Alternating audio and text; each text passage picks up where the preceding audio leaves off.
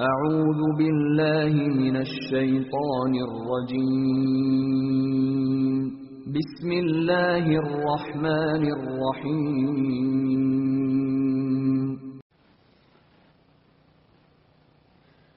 الحمد لله رب العالمين والصلاة والسلام على أشرف الأنبياء والمرسلين نبينا محمد وعلى آله وصحبه ومن تبعهم بإحسان إلى يوم الدين. ثم أما بعد. Doista svaka zahvala pripada uzvišenom Allahu, tebarake wa ta'ala. Salavat mir i selam na Allahu poslanika, Allahog milinka, Muhammeda alihi salatu wasalam, njegovu časnu porodcu, njegovu uzorta ashabe i sve ljude koji slijede put istini do sudnjega dana. Uvažne braćo, poštovane sestre, evo nas u još jednoj večeri programa projekta Zimske škole Islama. Trenutno obrađujemo poglavlje, poglavlje e, etike edeba iz vjerodostojne zbirke hadisa imama Buharije. Nadamo se ako Bog da da bi sutra već mogli završiti ovo poglavlje i sljedeće sedmice ako Bog da inša Allah da uzmemo uh, cijelu sedmicu uh, određene stvari vezane za akidu i time ako Bog da i završajemo, završajemo našu zimsku školu. Moj savjet je, moj savjet bratski je da počnete učiti ja već evo nešto pripremam, neku skriptu, mnogo, mnogo je materijala kojih smo uzeli iz fika, da ne govorimo što imamo dosta materijala iz hadisa i što imamo dosta materijala, ako Bog da, iz akide, tako da savjet bratski jeste učite, učite, učite, ispiti će biti teški, jer su i nagrade velike, a znamo da su inšala nagrade možda 4, 5, 6 umri, koje će se dobiti na osnovu ocjena iz ispita. Juče je zadnje poglavlje koje smo radili, odnosno pod poglavlje, jeste bili su hadisi u kojima je Imam Ennevi Rahmetullahi i Imam Buharija Rahmetullahi Alihi stirao argumente u kojima je potvrdio da je praksa Božijeg poslanika Alihi Salatu Wasalam bila da je bio od onih ljudi koji se, hajde da kažemo, smiješe od ljudi koji su druge ljude dočekivali veselog i ozarenog lica. Nakon toga Imam Buharija kaže poglavlje pa opet imam e, Buharija stavlja naslov poglavlja jedan kuranski ajet. Ja ejuhalladine amenu taqullaha wa kunu ma'a sadiqin o vjernici. Bojte se Allaha i budite sa onima koji su iskreni. Znači, naslov pod poglavlja su riječi uzvišnog Allaha subhanahu o vjernici, bojte se Allaha. E, bogobojaznost je definitivno ključ uspjeha na dunjaluku i na ahiretu. Bogobojaznost da čovjek bude svjestan neprestanog Allahog subhanahu wa ta'ala nadzora kako u samoći, tako i e, u javnosti kada se čovjek druži sa ljudima. O vjernici, bojte se Allaha i budite sa onima koji su iskreni. Ovaj ajet definitivno postiče vjernike da budu iskreni i da budu sa onima koji su iskreni. Nakon toga hadis 6094 od uh, Abdullaha radijallahu ta'ala se da Allah poslanik kazao, vjerovjesnik sallallahu alaihi wasallam je rekao, istinitost vodi dobročinstvu. Istinitost, da čovjek bude iskren, da bude istinit, to vodi ka dobročinstvu, a dobročinstvo opet vodi u džennet. Govoreći istinu čovjek postaje istinoljubiv, laž vodi u razrat, a razrat vodi u vatru. Lažući čovjek od Allaha postaje lažov. Pogledajte ovaj jedan veličanstveni hadis koji nosi u sebi mnoge koristi. Istintost vodi u dobročinstvo, a dobročinstvo vodi u džennet. Pogledajte, samo dva koraka. Istinoljubivost, iskrenost vodi ka dobročinstvu, a dobročinstvo vodi ka džennetu. Pa oni ljudi koji hoće, ako Bog da, da budu od stanovnika dženneta, ovo je jedan od načina i metoda, znači da ljudi budu iskreni. Živimo u vremenu sigurno kada je svakim danom sve više i više ljudi e, koji zapostavljaju ovu osobinu, iskrenost, da ljudi budu iskreni prema Allahu subhanahu wa ta'ala, da budu iskreni u svom obhođenju prema ljudima koji ih okružuju. Pa kaže se istinitost vodi u dobročinstvo, a dobročinstvo vodi u džennet. Govorići istinu čovjek postaje istinoljubiv. Čovjek, govoreći istinu, postaje istinoljubiv. Kaže Allah poslanik u nastavku, laž vodi u razvrat, a razvrat vodi u vatru. Vidite kako su, znači imamo prvi, prvi dio hadisa, da insan bude iskren, to vodi dobročinstvo, dobročinstvo vodi u džennet. Laž Laž vodi razvratu, suprotno od istinitosti vodi u razvrat, a razvrat vodi u vatru. Lažući čovjek kod Allaha postaje upisan kao lažuv. Pa čovjek vjernik treba da se trudi maksimalno da izbjegava neistinu u svim svojim opcijama. Vjernik bi trebao da bude prepoznatljiv po tome da nikada ne laži. Pa čak ni u šali. U vjerodostojnim hadisima je došlo da je muslimanu zabranjeno da laži, pa čak i u šali. Nažalost, imamo ljudi koji možda e, ostavljaju onu otvorenu pravu lažu života, ali ćete vidjeti da veoma lako kada je u pitanju šala, da u šali iznesu neku neistinu. Pa bi čovjek vjernik trebao da se čuva maksimalno bilo koje vrste laži, makar to bila laž i u šali. Jer vidimo laž vodi u razrat, a razrat vodi u vatru. Lažući čovjek kod Allaha postaje lažu. Ne treba insanu veći musibet nego da kod Allaha subhanahu wa ta'ala bude upisan kao lažu. Nakon toga hadis od Ebu Huriri radijallahu ta'ala anhu 6095. hadis da je Allah poslanik kazao tri su znaka licemira. Kada govori, laži. Kada obeća, prevari. Kada mu se povjeri, iznevjeri. Opet Imam Buharija je citirao ovaj hadis u ovom poglavlju iskrenosti. Govora istine u svakom životu pa kaže Allah poslanik ali se letu selam tri su stvari koje pokazuju da insan pri sebi ima osobina licemjerstva. Ne mora znači da čovjek ako bi imao ovu osobinu da je to licemjer u vjerovanju, ali čovjek ima pri sebi licemjerna svojstva koji bi trebao svakako da se što prije kutariše i da ih ostavi. Kaže, tri su znaka licemjera. Kada govori, laži. Čovjek vjernik, rekli smo, trebao bi da se pazi, da bude prepoznatljiv u jednom društvu, da kada govori, govori istinu. I u teškim situacijama i da govori istinu kada ide njemu u prilog. Drugo svojstvo licemjera jeste kada obeća, prevari. Živimo u vremenu kada, e, ako hoćete navesti primjer e, preciznog insana, onda se navode a, Njemci, Japanci, ali nikako muslimani. Pa bi trebala da bude osobina kojom se krasi muslimani da su precizni kada obećaju da ispunjavaju svoje obećanje. I kaže treća stvar, kada mu se nešto povjeri, on to iznevjeri. Vjernik bi trebao da bude od onih ljudi koji kada preuzmu određenu obavezu ili kada mu se nešto povjeri na čuvanje ili kada obnaša određenu funkciju, da to obnaša na najbolji mogući način. Ako mu se nešto povjerilo na čuvanje, da to čuva. Ako mu se povjerila neka funkcija, da je obnaša na najbolji mogući način. Suprotno tome, ako insan se poigrava sa emanetima koji su mu povjereni, ako se poigrava sa terminima kada nešto obeća, ako govori i laži, onda su to svojstva koja krase i koja su e, odlike ljudi licemira. Pa bi se čovjek vjernik trebao maksimalno truditi da ne bude da ne, da ne ima pri sebi ovih osobina. Nakon toga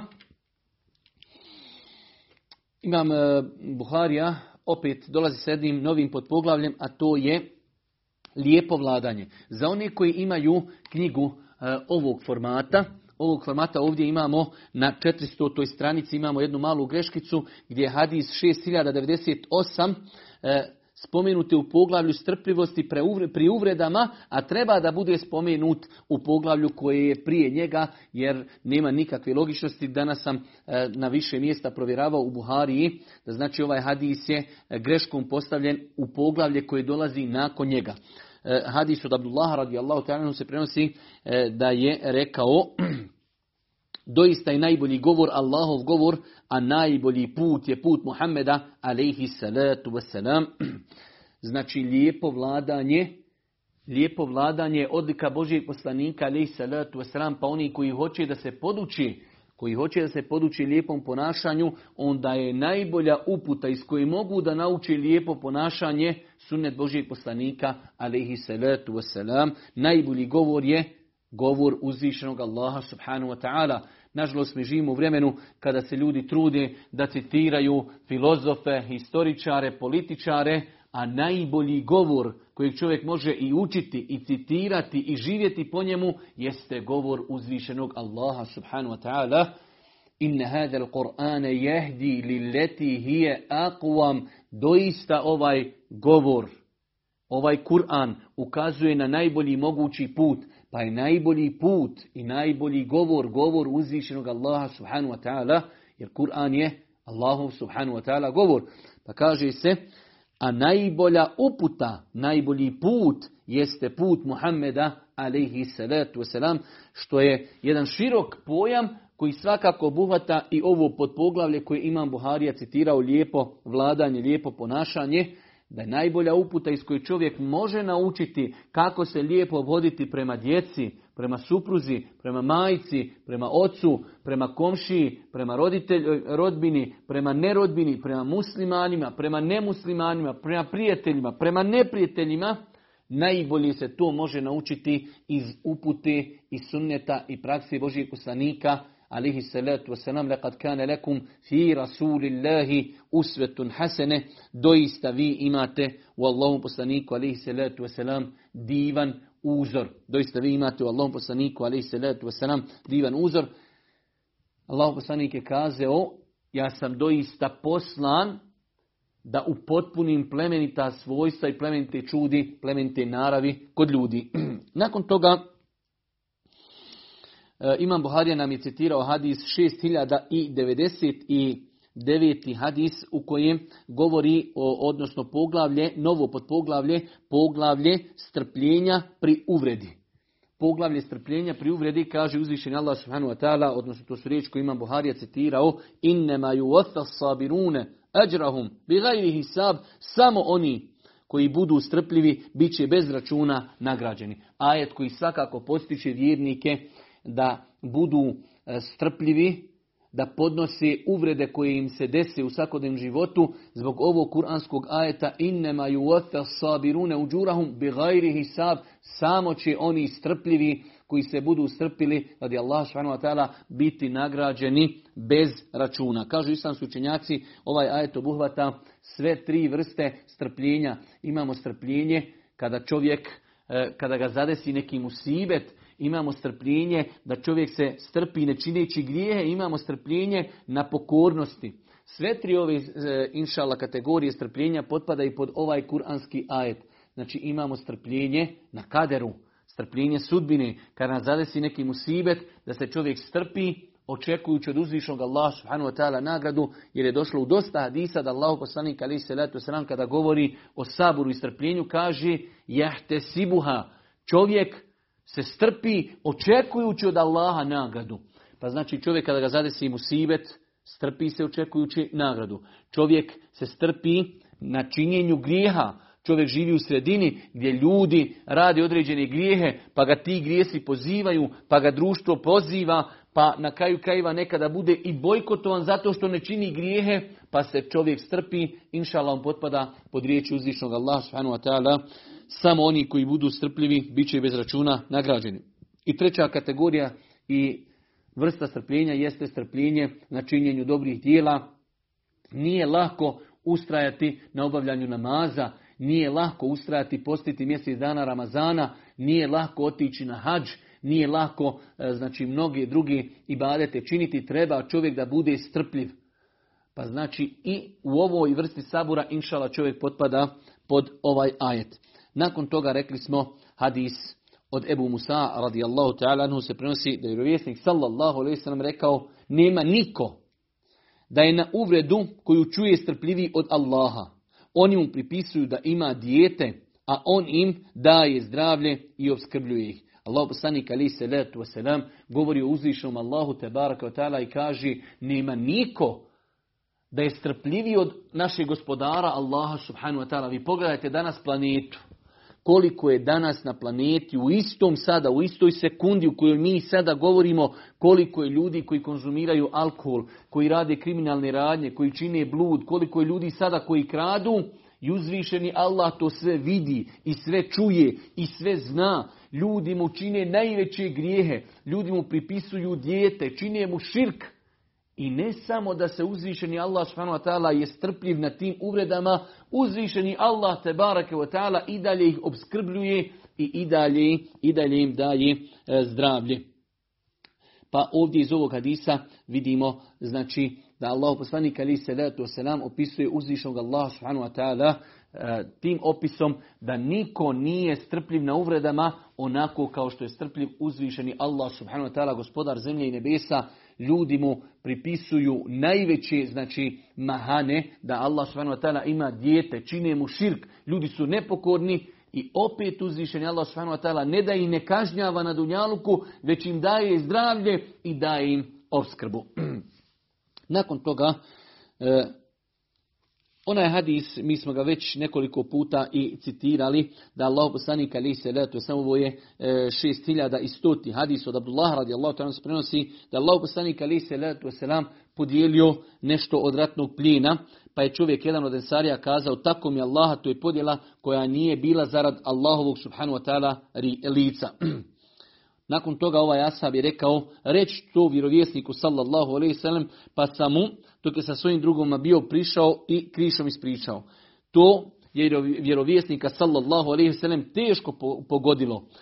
Pa mu se lice promijenilo i naljutio se da sam zažalio, da mu to uopće, da sam zaželio, da mu to uopće nisam bio ispričao. Potom je rekao, Musa je uvrijeđen i više od toga, pa se strpio.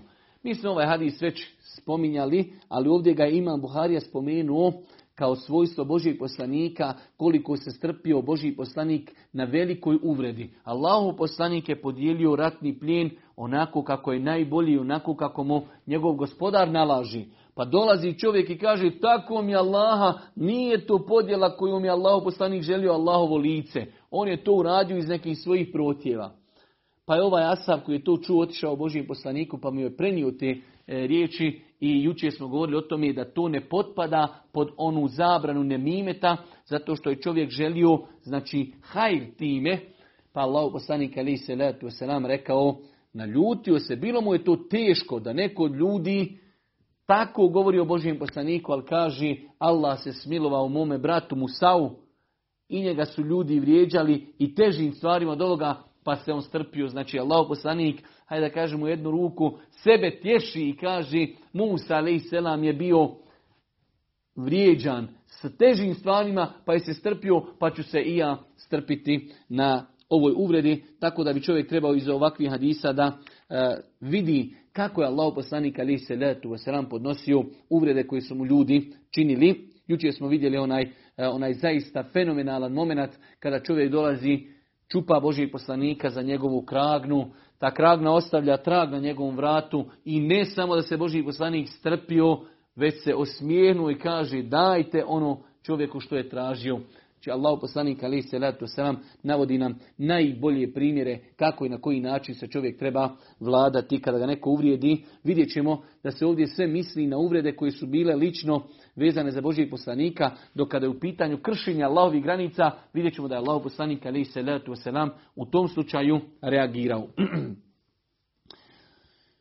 Kaže se sljedeće poglavlje, poglavlje babun men lem yuvađihin nase bil itabi ko ljude nije ukoravao direktno njima u lice. Či znači, sunnet Božijeg poslanika alaih salatu wasalam jeste kada bi ukazivao ljudima na grešku koju je neko od njih uradio, Allahu poslanik bi ukazivao u trećem licu. Zašto? Jednostavno svakome je lakše prihvatiti e, kritiku onda kada mu dođe kritika i nije direktna. Zamislite vi sjedite u džamiji i neko kaže ti i ti ste pogriješili. Za razliku kada se kaže u trećem licu ima ljudi koji rade tako i tako.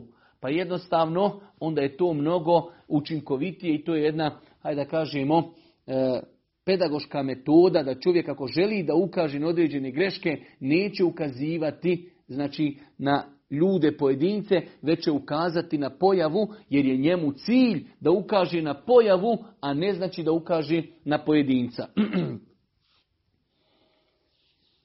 Kaže se od Aisha radijallahu ta'ala vjerovjesnik sallallahu alejhi ve sellem učinio je jedne prilike nešto što je sebi dopustio, a ljudi su se toga usručavali.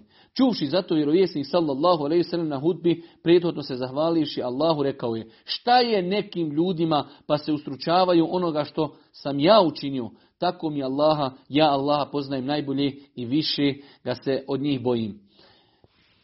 Pogledajte, Allah poslanik ali se letu sram uradio u svom životu određenu stvar, kako bi pojasnio ljudima da je to dopušteno. Pa su određeni ljudi sustegli se toga, iako ako Allah poslanik ali se wasalam učinio nešto, to definitivno ukazuje da je to dopušteno. Allah poslanik je bio najbolji i najbogobojazniji insan. Pa se Allah poslanik ali se wasalam kada je čuo da ima ljudi kojima to nije dovoljno što je poslanik tu stvar uradio, nije im dovoljno kako bi se shvatilo da je to dozvoljeno, Allah poslanik se naljutio, ali održao je hudbu, ne ukazujući poimenično na te ljude, već kaže šta je nekim ljudima, zašto kada ja nešto uradim, zašto to oni ne smatraju da je dozvoljeno i dopušteno, doista sam ja najbogobojazniji i najbolje poznajem uzvišnog Allaha subhanahu wa ta'ala. Pojenta zbog koji imam Buharija citira ovaj hadis jeste da Allah poslanik ali se wasalam kada bi kritizirao i nekoga znači ukoravao, ne bi ukoravao direktno, već bi ukazivao na pojavu kako bi ljudi shvatili gdje je problem.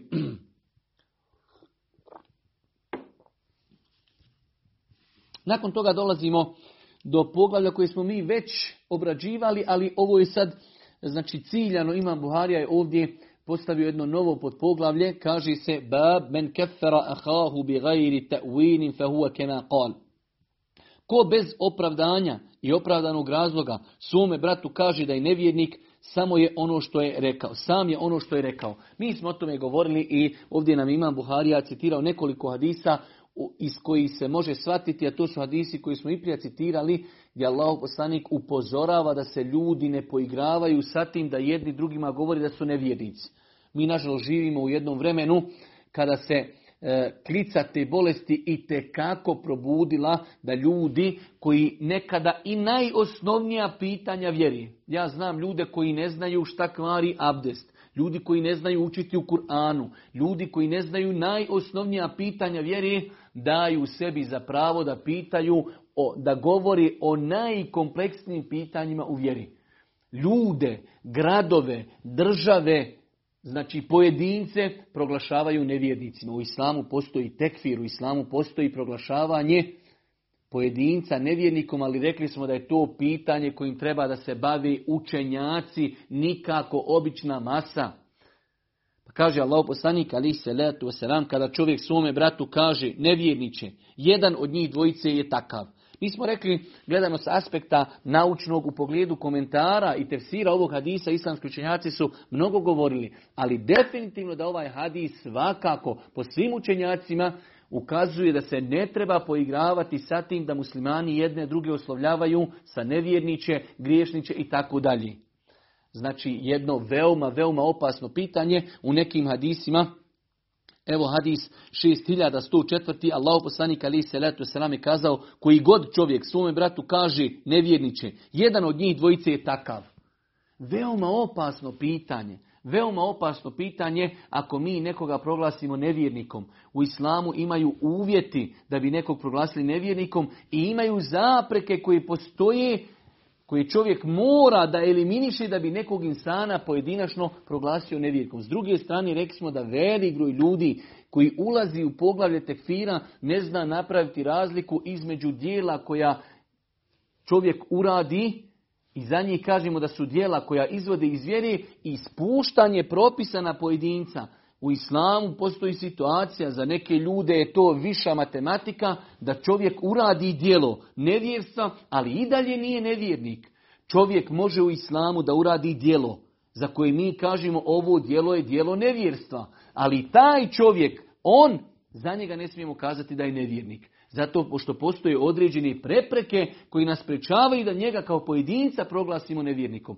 Generalno znači pitanje tekfira, rekao sam za nas početnike, za nas početnike u ovoj zimskoj školi islama, što nam je najbitnije da zapamtimo, da pazimo svoj jezik, da se posvetimo sebi, svojim mahanama, odgoju svoje djeci, svoje poruci, da se ostavimo pitanja drugih ljudi, prebrojavanja ljudi, koliko danas ima muslimana u ummetu i proglašavanje muslimana nevjernicima. Nakon toga, mi smo ovdje vidjeli da imam Buharija prvo postavio jedno poglavlje, kaže, ko bez opravda, opravdanja ili opravdanog razloga svome bratu kaže da je nevjernik. Sam je ono što je rekao.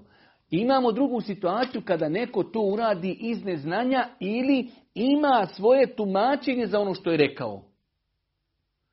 Pa je Imam Buharija ovdje citirao nekoliko hadisa iz kojih vidimo da su nekada sahabi jedan drugom znali kazati ili ne daj Bože dopusti mi poslaniče da ga ubijem ili on je licem jer, ali su imali tumačenje i razlog zašto su to kazali. Pa je veoma bitno da čovjek, da insan ispravno shvati ove hadise. Poznat je, Imam Buharija nam ovdje na početku citira predaju, prva stvar, naslov pod poglavlja o tome ko nije smatrao nevjernikom onoga koji bi tako rekao. Nazvao druga nevjernikom sa opravdanim razlogom ili iz neznanja. Znači čovjek je to uradio s opravdanim razlogom ili iz neznanja nekoga je nazvao nevjernikom ili licemjerom. Pa imamo onaj poznati slučaj sa Hatibom ibn Ebi Belpaom, kada je Allah poslanik ali se sam krenuo za Meku, on je poslao, on je poslao znači jednu ženu sa pismom stanovnicima Meke, gdje je obavijestio stanovnike Meke da Boži poslanik je krenuo u pravcu Meke da ih želi da oslobodi. I to zaista je znači djelo, e, veliko djelo, da čovjek pronevjeri tajnu Božijeg poslanika, da oda vojnu tajnu, to je znači u osnovi djelo koje čovjeka u osnovi izvodi iz vjeri. Pa je Allah poslanik putem objave dobio e, informaciju da ta žena nosi to pismo, pa je poslao Aliju radijallahu ta'ala još neke ashabe, pa su zaustavili tu ženu, uzeli to pismo, kada je donešeno poslaniku ali se letu selam pismo, pozvao je toga sahaba. Pa je Omer radijallahu ta'ala reagirao i kaže Allahu poslaniče dopusti mi da ga ubijem, nevjernik, licemjer. Pa kaže Allahu poslanik ali se letu selam, odakle znaš da Allah nije pogledao na učesnike u bici na bedru i rekao već sam vam oprostio. Pa znači Allah poslanik ali se letu wasalam, nakon što je upitao ovoga sahaba zašto je to radio, pa mu je on pojasnio da to nije uradio zato što ne daj Bože ne vjeruju Allah subhanahu njegovog poslanika, Želio je da se u jednu ruku malo dodvori stanovnicima Meke jer nikoga nije imao u Meki ko će zaštititi njegovu porodicu. Pa mu je Allah poslanik ali se letu selam prihvatio njegovo opravdanje i kazao Omeru, Omere, ali čovjek je bio u bitci na Bedru, možda je uzvišen i Allah subhanahu wa pogledao u stanovnike Bedra i u stanovnike Bedra i oprostio im grijehe i rekao da će, da će biti stanovnici dženneta.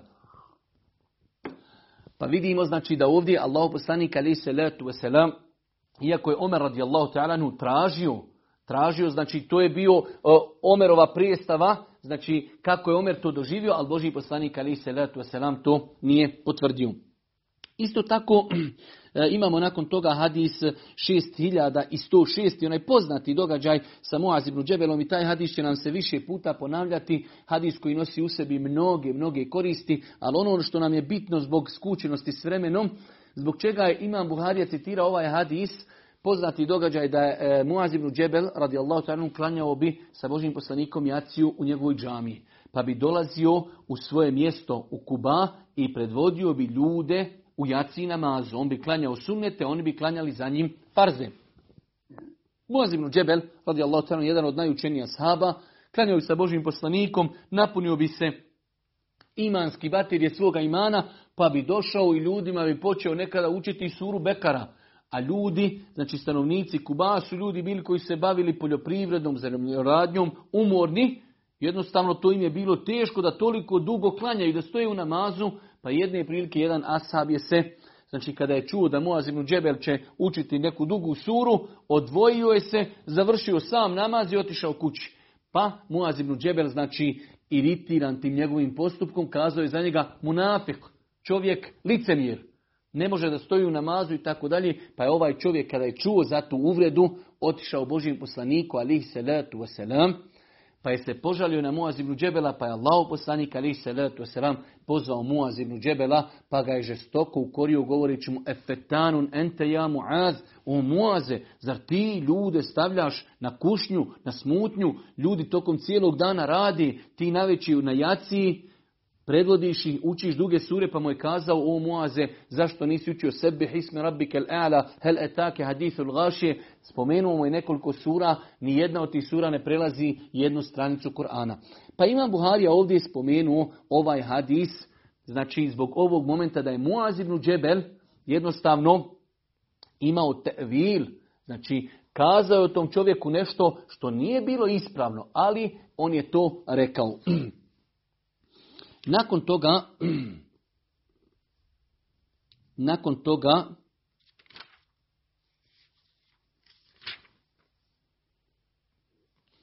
novo podpoglavlje, bab ma je džužu minel gadabi wa šiddeti li emri Allah, kakva je ljutnja i strogost kada su u pitanju Allahove zapovjedi e, dozvoljena. Znači, rekli smo da Allah poslanik ali salatu wasalam, kada bi bila u pitanju e, njegova ličnost, pa neko napravi prekršaj prema njemu, Allah poslanik ali salatu wasalam je to strpljivo podnosio. Ali imamo dio ljutnje kada se Allah poslanik ali salatu wasalam ljutio onda kada se krši Allahove subhanu wa ta'ala granice. Pa ovdje kaže imam Buharija, znači bab, ma je džuzu min el gadabi o šiddeti li emri Allah, šta je dozvoljeno od ljutnji i čvrstoći neke žestine onda kada su u pitanju Allahove subhanahu wa ta'ala subhanahu wa ta'ala granice. Od Aisha radijallahu ta'ala se prenosi da je vjerovjesnik sallallahu alaihi wasallam ušao kod mene, a u sobi je bila zavjesa sa slikama. Pa mu se lice od ljutnje promijenilo. Uzeo je zavjese i počupao i poderu. Vjerovjesnik sallallahu alejhi ve kaže ona rekao je među onima koji će na sudnjem danu biti najstrožije kažnjeni jesu i ljudi koji slikaju ovakve slike. Znači vidimo vamo kada je bila, hajde da kažemo, e, u pitanju ličnost Božijeg poslanika, ako ga neko uvrijedi, ako neko nešto uradi što je loše, Božji poslanik bi osaborio. Dok kada je u pitanju propis, Kod njegove supruge Aiše radijallahu ta'ala on ulazi i naišao je na zastore na kojima su bili likovi, živa bića naslikana. Pa kaže Aisha, vidjela sam na njegovom licu, naljutio se, pa je uzeo taj zastor i pocijepao, bi, pocijepao ga, da, da hajde kažemo jednu ruku, uništi tu sliku koja je bila na tom zastoru i onda je pojasnio propis pa kaže Allahu poslanik alejhi salatu wasalam, među onima koji će na sudnjem danu biti najstrožije kažnjeni jesu i ljudi koji slikaju ovakve slike. Pa imamo u ovom hadisu mnogo, mnogo e, koristi e, koji islamski učenjaci spominju. Prva stvar vidimo da Allahu poslanik alejhi salatu wasalam kada bi vidio da se krši Allahove granice, Allahove propisi, da bi reagirao i da bi se naljutio. Isto nam ovo ukazuje na odgovornost staratelja Vidimo da Allah poslanik ali salatu wasalam nije prešutio nešto što se u njegovoj kući činilo što je zabranjeno. Nažalost živimo danas u vremenu kada velik broj roditelja i tekako tolerantno gleda na određene zabranjene stvari u svojim kućama, da li kod supruga, da li kod djece i tako dalje. Pa je čovjek treba da bude svjestan da je on pastir i da će biti pitan za svoju suprugu i da će biti pitan za svoju djecu. Pa čovjek treba da pazi kako izgleda njegova supruga, šta se u kući jedi, kako se, e, šta u kući inače ima. Čovjek neće dozvoliti da u njegovoj kući imaju slike živih bića. Neće dozvoliti da imaju e, kipovi. Isto tako neće dozvoliti da ima muzika, neće dozvoliti da imaju, e, ne daj Bože, filmovi i tako dalje. Pa čovjek vjernik treba da pazi, treba da pazi šta se radi u njegovoj kući. Pogledajte, Allah poslanik je vidio nešto loše, naljutio se, uzeo je taj zastor i pocijepao ga, pa je pojasnio propis i kaže Aisha, doista među ljudima koji će se najžešće kažnjavati na sudnjem danu jesu ljudi koji slikaju, slikaju slike živih bića, znači slike. Čovjek može imati u kući sliku e, drveta, mosta, rijeke, mora, nešto znači jabuke i tako dalje, nešto što nema dušu, dok kada su u pitanju e, slike živih bića, zabranjeno islamu da e, čovjek ima slike e, u kući onoga što ima dušu. Nakon toga opet nam imam Buharija rekli smo imam Buharija određene hadise zna ponoviti u svome sahihu na dva, tri, četiri, pet i više mjesta zato što znači svaki put ponovo citira hadis zbog dodatne koristi. Pa nam je ponovo ima Buharija citirao onaj hadis o Muaz ibn Džebelu radijallahu ta'ala anhu u kojem je došlo kada mu je taj ashab koji jednostavno je se odvojio od džemata pa je došao da klanja sa Božim poslanikom pa je došao da e, kako se zove završio je nama sam pa kada je o njemu Muaz ibn Džebel kazao što je kazao on je došao Božijem poslaniku, ispričao mu i kaže ja više ne idem u džemat zbog toga što on nama dugo klanja. Kaže prenosioc hadisa pa sam vidio da se Allahu poslanik tako naljutio kako se nikada prije toga nije naljutio. Pa je onda pozvao Muaz ibn Džebela i kazao mu te riječi fetanun ente ja Muaz, o Muaze, za ljude stavljaš na iskušenje i smutnju sa dugim kirajetom u namazu. Svakako jedna, e, što bi rekao, sporedna korist. Ovdje Muaz, e, Allah poslanik je ukorio Muaza što mnogo dugo klanja. Tako da neko ne bi e, pogrešno shvatio pa kaže pa i kod nas se dugo klanja. Kod nas u većini slučajeva, u 95% slučajeva samo se može prigovoriti da se brzo klanja. Znači imamo sredinu, imamo pretjerivanje da se dugo klanja i imamo pretjerivanje da se klanja brzo. Tako da neko ne pogrešno shvati ovaj hadis pa kaže, ha poslanik je ukorio Muaz ibn Džebela što je dugo klanjao, pa i mi ćemo znači, živjeti po tom hadisu. Da, ali hajmo pogledati kako je klanjao Allah poslanik ali se letu wasalam potpuno i kako je klanjao znači smireno i skrušeno. Pa je to sunnet Božijeg poslanika alihi salatu wasalam. U svakom slučaju, znači Imam Buhari je citirao ponovo ovaj o, hadis u ovom poglavlju iz razloga da samo potvrdi kako Allah poslanik alaihi salatu wasalam kada bi vidio da se krši određene stvari, pazite, radi se o Muaz ibn Džebelu, to je jedan od uzoriti ashaba, jedan od najučenijih ashaba, ali to nije spriječilo Božijeg poslanika, ali se letu selam, da ga ukori. Nažalost, mi opet živimo u vremenu kada imamo e, ljude koji su samo spremni kori, e, ne, koriti i kritikovati nekoga ko nije iz njegovih krugova. Božji poslanik ali se letu selam nije gledao tako na stvari. Muaz ibn Džebel je jedan od uzoriti ashaba, jedan od najučenijih ashaba. Ovaj čovjek, Allah najbolje zna i njegovo ime, nije spomenuto uopšte. Ali kada je došao sa ispravnom kritikom na ponašanje Muaz ibn Džebela, Allahu poslanik ali se letu selam nije znači prešutio Muaz ibn Džebelu njegovu grešku, već ga je ukorio i kaže prenosio hadisa, Nikada Allahu poslanik ali se letu selam kada, kada je savjetio nisam vidio ljučeg nego što je bio tada. Nikada ga nisam vidio da se tako naljutio. Pa Allahu poslanik ali se letu selam znači bio strpljiv, podnosio je uvrede kada su se uvrede vezale za njega, ali kada je u pitanju kršenja Allahovi propisa, Allahu poslanik ali se letu selam se znao dobro naljutiti.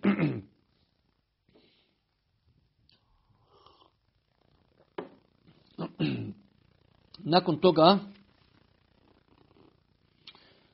6113. E, hadis, hadis u kojem, znači malo je duži hadis, a od Zed ibn Sabita radijallahu ta'ala se prenosi da je kazao Allah poslanik alaih salatu wasalam napravio je sebi sobicu od palminog granja i lišća, pa je pošao da u njoj klanja.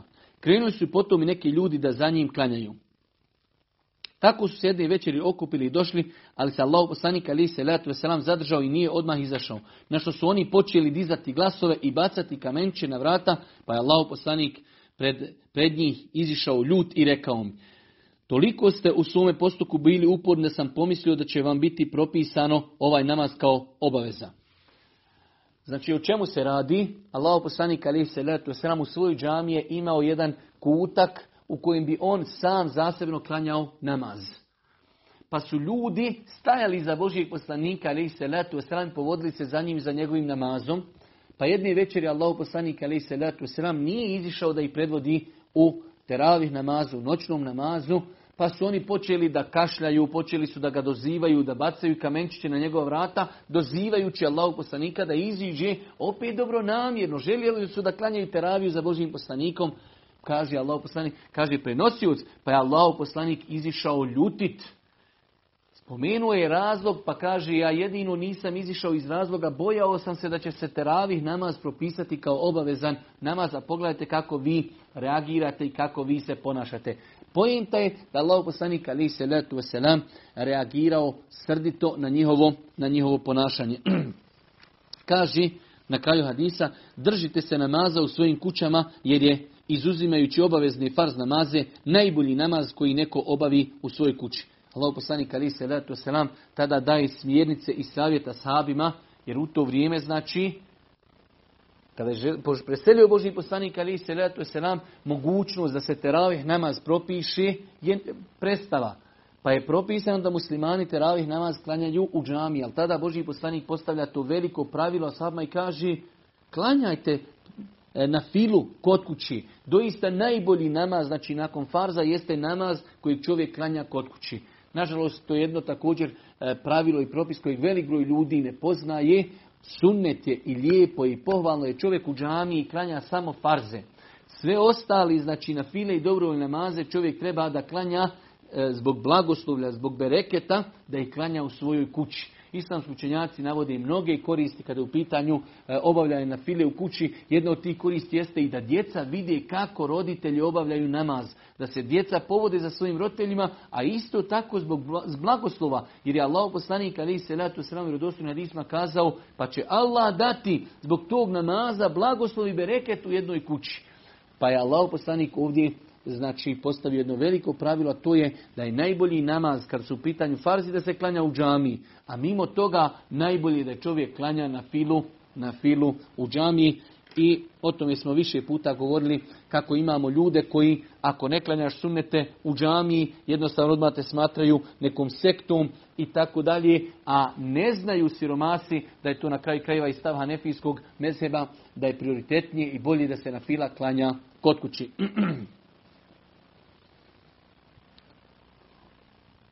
Nakon toga i inšala biznila e, time ćemo i završiti e, ovaj večerašnji ders i večerašnje predavanje. E, jedno novo podpoglavlje to je bab el hazir min el gadab opreznost od ljutnje i čuvanje od iste.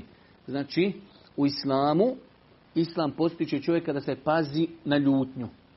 Da ne bude od ljudi koji se ne mogu kontrolisati, znamo svi mi kako čovjek može u ljutnju raditi nešto zbog čega će se poslije kajati. I koliko puta čovjek uradi neku stvar u ljutnji pa se nakon toga kaji. Nekada ljudi donose neke velike životne odluke kada je u pitanju ljutnja pa nakon toga možda čitav život se kaju zbog toga što su radili neku stvar u ljutnji. Pa Islam postiče da insan se ne izlaže onome što će ga naljutiti, a ako se već naljuti, Islam insana postići da se maksimalno obuzdaje i mi smo neku noć e, govorili o tome i nadamo se ako Bog da, da je to zapisano, da Islam preporučuje određene stvari u ljutnji, da insan abdesti, da ako stoji da sjedni, ako sjedi da se malo nagni, e, da spominje Allah ta'ala, da šuti, Pazite, došlo je vjerodostojno hadisma da Allah poslanik preporučio kada insan ljud da šuti. Vidite kako je u tome velika mudrost. Znam veliki, znači dosta slučajeva gdje su ljudi u ljutnji napravili velike probleme zato što su govorili. Samo da su šutili, sačekali da se ljutnja smiri, inšala bizna ne bi napravili sami sebi te probleme. Pa imam Buharija u ovom poglavlju etike, edeba, međuljudske komunikacije. Neminovno je da je Islam regulisao i definisao kako i na koji način čovjek treba da se ponaša kada je u pitanju ljutnja. Kaže Allah poslanik ali se letu u hadisu Ebu Huriri 6114. hadis nije snažan onaj koji sve obara i onaj koji je jak u hrvanju, već je snažan onaj koji se u srđbi zna savladati. Dosta puta Allah poslanik ali se letu salam ljudima je mijenjao određena ubjeđenja koja su prisutna kod ljudi. Pa jedne prilike pita Allah poslanika Išu kada su zaklali ovcu, pa su podijelili sve, a ostala je samo plečka. Pa kaže Allah poslanik ali se letu sram, šta je ostalo? Kaže, ostala je samo plečka. Kaže Allah poslanik, ne, ne, ne, sve ono što smo pobjedili, to je ostalo. Sve ono što smo podijelili, to je ostalo. Šta? Ostalo je za ahiret. Pa je Allah poslanik u više hadisa ljudima popravljao njihova određena ubjeđenja. Jedno od tih ubjeđenja jeste i da ljudi smatraju da je jak onaj koji može druge ljude nadladati u hrvanju. Pa kaže Allah poslanik ali salatu wasalam, e, se šedidu bis sura'a, nije snažan jak onaj koji druge ljude pobjeđuju hrvanju, već je snažan i jak onaj koji može sebe kontrolisati kada se naljuti. S druge strane, ovaj hadis nam je dokaz da znači čovjek ako se naljuti treba da pokuša da se obuzda. E, imate određene ljude kada se naljute jednostavno kaže to sam uradio u ljutnji, nisam se mogao kontrolirati. Ne, ovaj hadis je dokaz da se čovjek može popravljati, da se može korigovati, da može se obuzdati, ako ništa da pokuša. Imamo znači stvari koje smo mi spomenuli, ako čovjeka zadesi e, ljutnja, trebao bi onda da se opet u toj ljutnji ponaša shodno hadisima Božih poslanika, ali se da abdesti, da se malo razladi, da ako stoji, da sjedni, ako sjedi, da se malo nagni, da zikri, da spominje Allaha, da sam sebe obaveže šutnjom i tako dalje.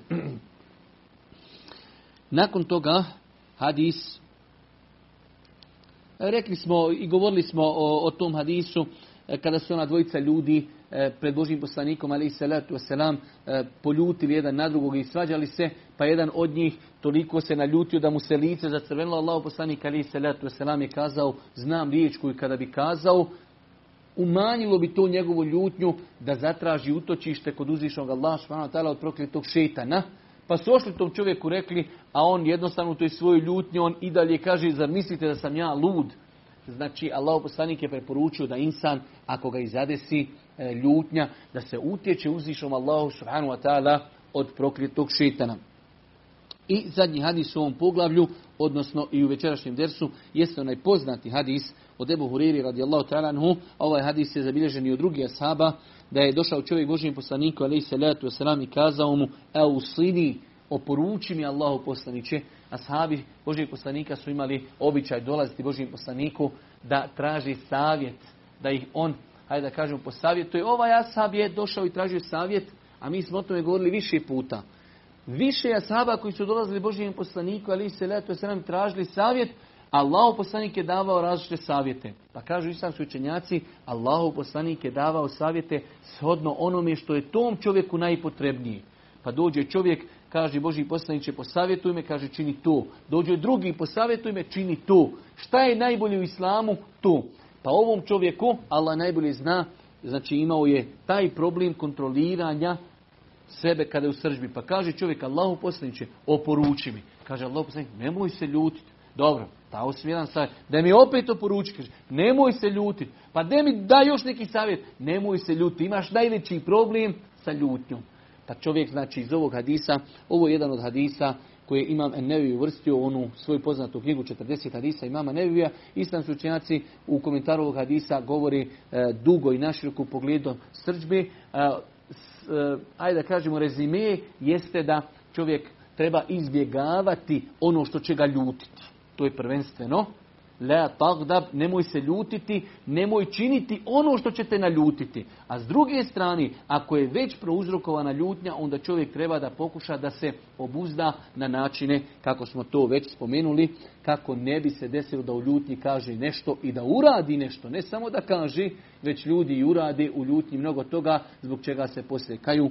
Na kraju subhanaka Allahumma bihamdike, šedven la ilaha ilan stakfiruke, ve etubu ilajke.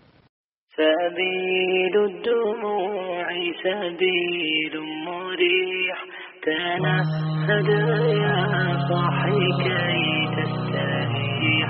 وغص الدعاء الخفي الصريح يسعك